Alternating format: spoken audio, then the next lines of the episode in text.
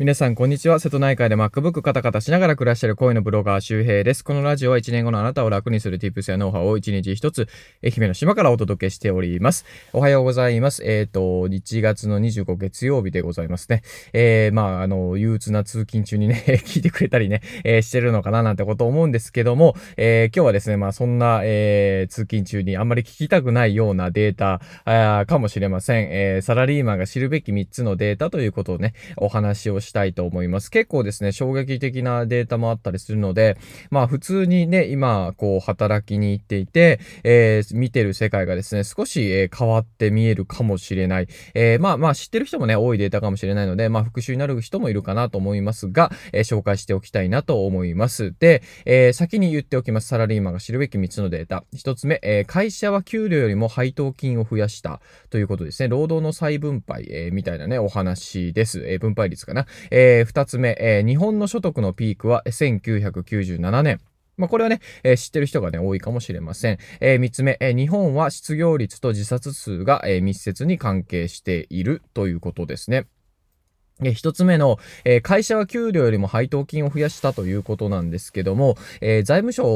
えー、法人企業統計というね、えそういう資料があってですね、そこのまあなんかね、抜粋みたいなデータを見てるんですけども、まああの要するにま企業活動しますよね。まあ売上を上げていくんだけども、えその、えいろんなね、費用、売上を上げるための費用を引いた、まあ原価を引いたもので利益っていうものが余ります。で、その余った利益っていうのは企業がどこに費やしてるか、どうやって使ってるかっていうのがわかる、えー、表になってるんですね。で、2001年から2014年なんですけども、これを見ると、えー、人件費っていうのはたった2%しか増えてないにもかかわらず、えー、配当金ですね、株主に渡す、えまあ、お礼みたいなもんですけども、え配当金がですね、なんと276%増えてるんですね。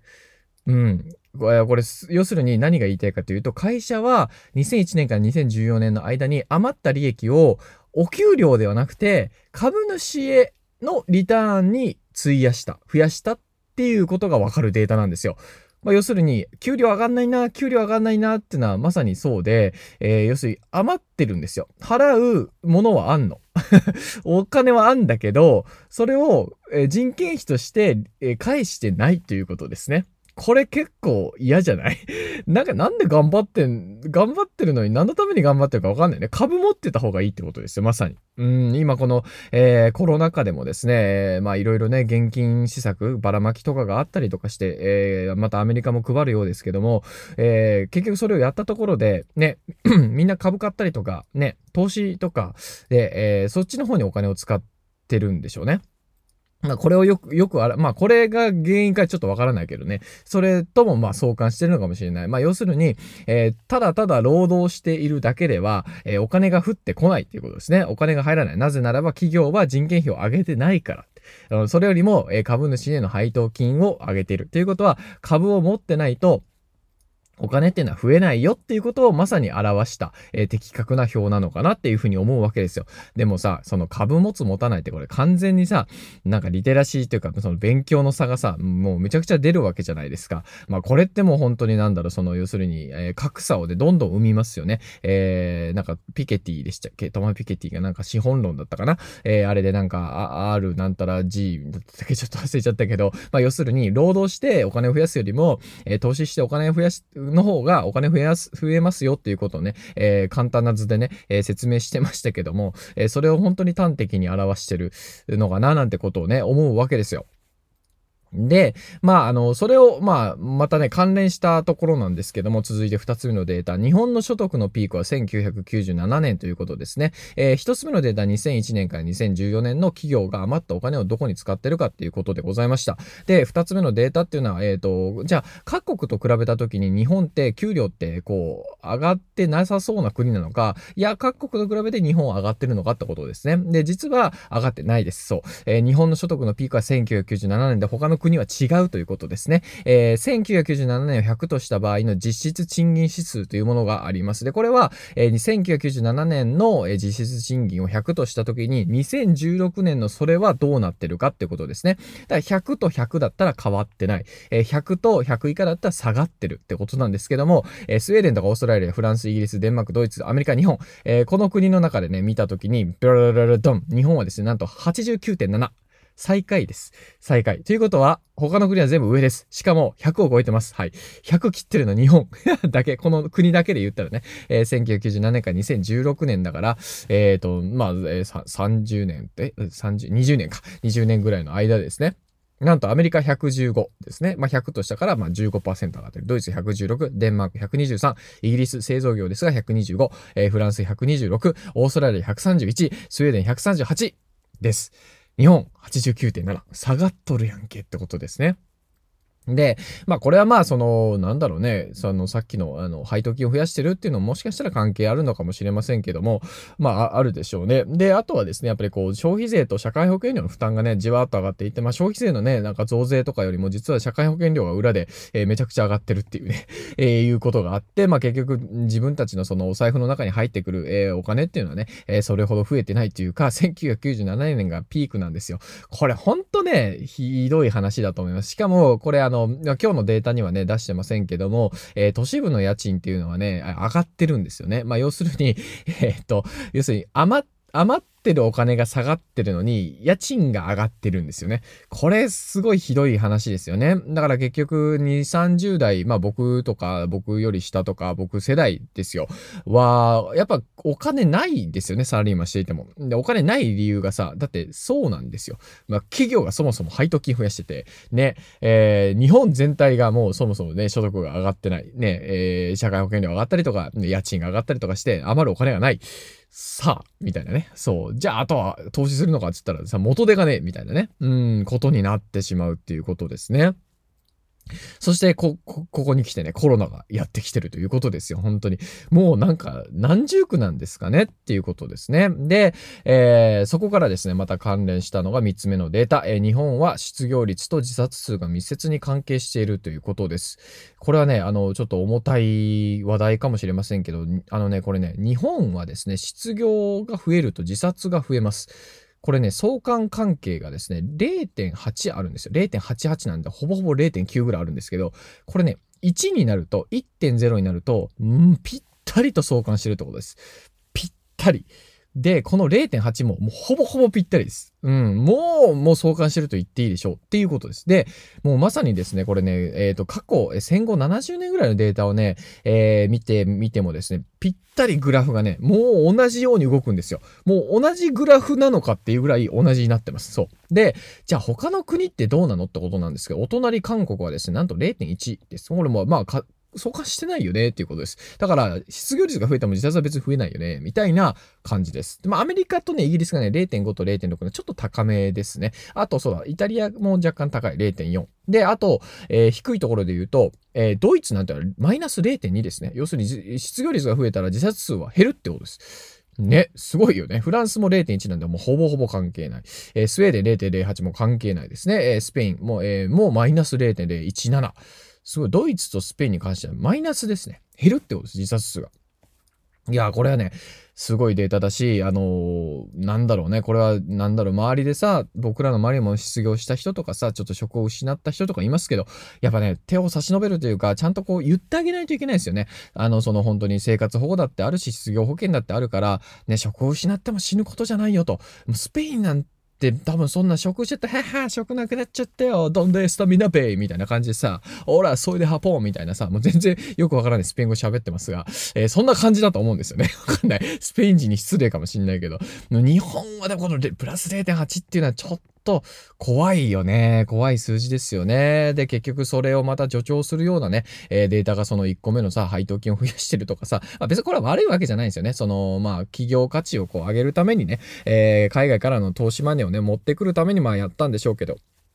で、あとは所得のピークって1997年とかね、上がってないっていうのも、まあちょっとずつ関係してるしさ、で、えっと、今回だったかな、確か、えー、コロナの第2波で自殺率が16%増えてるってことなんで、本当にね、もう、日本は、だからコロナによってコロナの直接的な被害よりも、そういう経済的な被害を一番受けてる国なのかもしれませんね。はい。というわけで今日は、えー、ちょっと怖いですけども、サラリーマンが知るべき3つのデータというお話をしておきました。えー、ぜひ参考にしてみてください。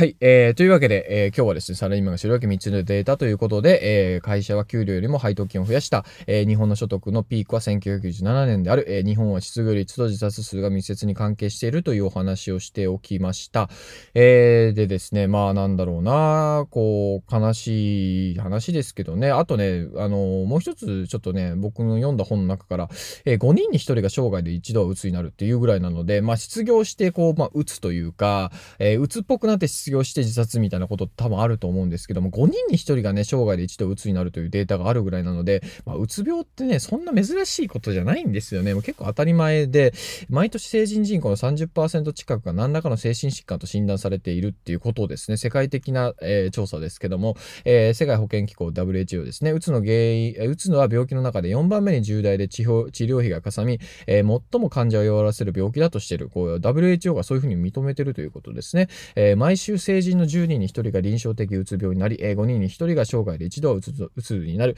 えさらに4人に1人は生涯の一時期にドラッグかアルコール依存症になる、え現在アメリカだけで2000万人のアルコール依存症患者が存在するということで、アメリカもまあ自殺率と失業率だった自殺数と失業率か若干相関してるのも、まあ、そういうのもあるのかもしれないですね。えー、あとですね、2人に1人が自殺を考えるということで、2人に1人が人生のある時期真剣に自殺を考え、2週間以上その状態に悩まされる、えー、もっと恐ろしいことに10人に1人は本当に自殺を試みてしまう、えー、自分の周りの友達、家族、同僚の半分はある時期人生の惨めさに押しつぶされ真剣に自殺を考える。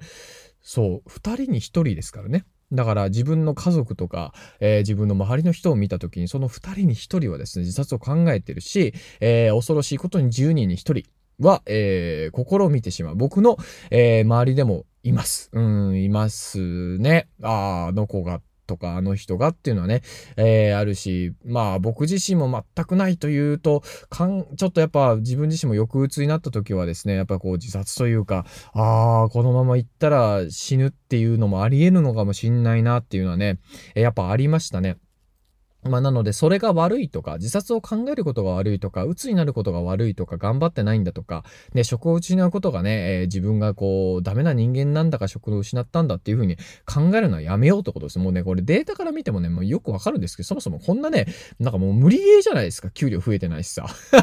ね、投資しろとかって言われてるしさ、まあだからつまりまあなんだろうな。あまあ、明るくさ、ポジティブにさ、まあ、コツコツ勉強していくしかないなっていうふうに思うわけですよ。だから僕は、えーえー、すごく幸せなことにですね、やっぱりその、いろいろ失敗したけども、えー、瀬戸内海の島に帰ってきて、えー、まさに僕今家賃は1500円ですよ。月1500円ですね。月だからね、一泊じゃないよ。ホテルの一泊1500円でも安いとか言う人いるじゃん。僕、月だから。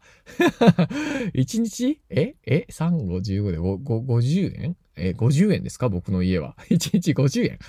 安い。安いね。えー、僕のプレミアムボ、ボ、ね、リスナーの Voicy の方はね、1日30円ですけどね。それと匹敵してますね。僕んちの家賃は。面白いね。 Audible と一緒ぐらいだ。 Audible の月額料金と同じぐらいですね。何の話やねんって感じですけどね。まあさっきあの、えー、家の話が出ましたけどまあ家賃をね、まあ田舎に行って落とせば、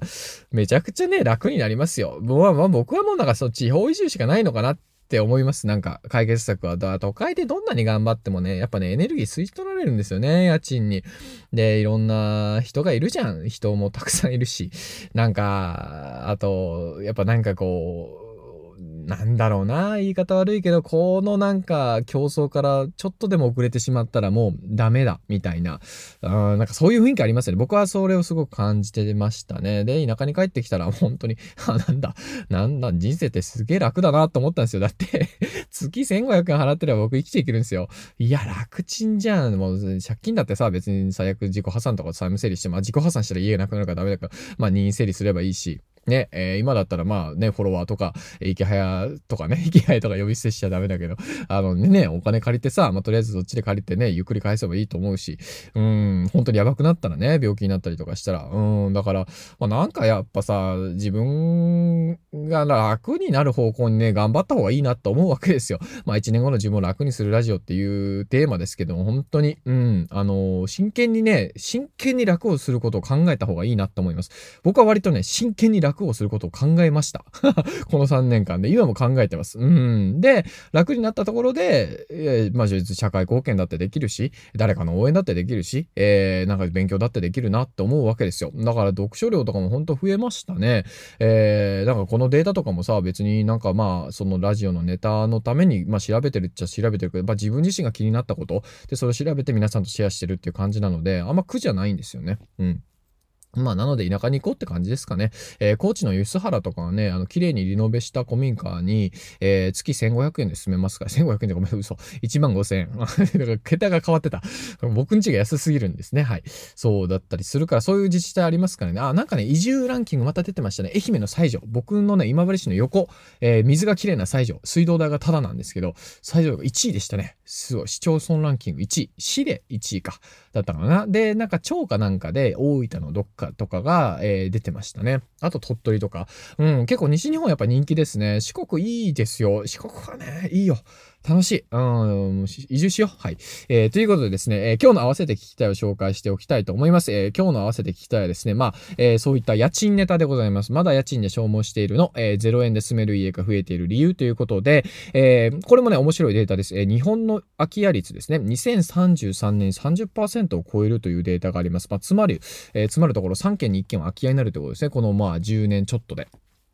なので、まあ、何のためにローンを組んで、えー、エッサホイッサ働くのかってことですね。うん別にローンを組んでか、えー、住まなくてもいいんじゃねっていうことです。安い家とか、えー、0円でもらえる家なんてはめちゃくちゃ増えてるっていうことですね。はい。えー、まあ、なので、まあ、合わせてですね、まあ、なんかこう、いや、とはいえ、お前、なんかね、家賃稼がないといけないんだっていう人はね、もうその家賃を稼がないといけないというね、固定観念にね、えー、縛られてないかっていうことですね。うん。家賃だって下げられるんだよってことです。その、えー、ドコモから乗り換えて格安 SIM で、えー、ね、スマホ代が安くなるのと同じように家賃も下げられるということなので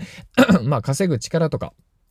えー、そういうものをつけつつですね、固定費も下げていくっていうのがね、まあまあ王道だし、まあ一番シンプルな方法だと思うので、で、余った金額で、まあ投資するなりね、えー、自分の好きなことでお金を稼いでいけばいいんじゃないのかな、なんてことを思います。えー、今ですね、あのー、小説家の森さん、森博さんかな、えー、なんかすごい公務員を何20年ぐらい、えー、20年、十数年続けながら、えー、小説を書いたら小説がもう大ヒットしてですね、えー、印税収入で累計20億円ぐらいね、入ってる人のお金の減らし方という本を僕は読んでるんですけど、その本もね、めちゃくちゃ面白い。面白いので、えー、まあなんだ、プレミアムとか、えー、でね、まあなんだ、今日、えー、解説でもしようかな、解説とかでね、面白いなと思ったところ、ちょっとね、サクッと、えー、話そうかななんてこと思いますし、まあ無料でもね、無料っていうか通常放送でももしかしたら話すかもしれないので、えー、まあ気になる方はね、調べていただいたら、あの本すごく面白かったですね。はい。えー、まあこのデータとかとね、合わせてみると、読むとね、や響く本なのかなとかと思ったり、僕自身もね、すごく、あのまあなんかこう考え直すね、えー、ことがありましたね。はい。というわけで、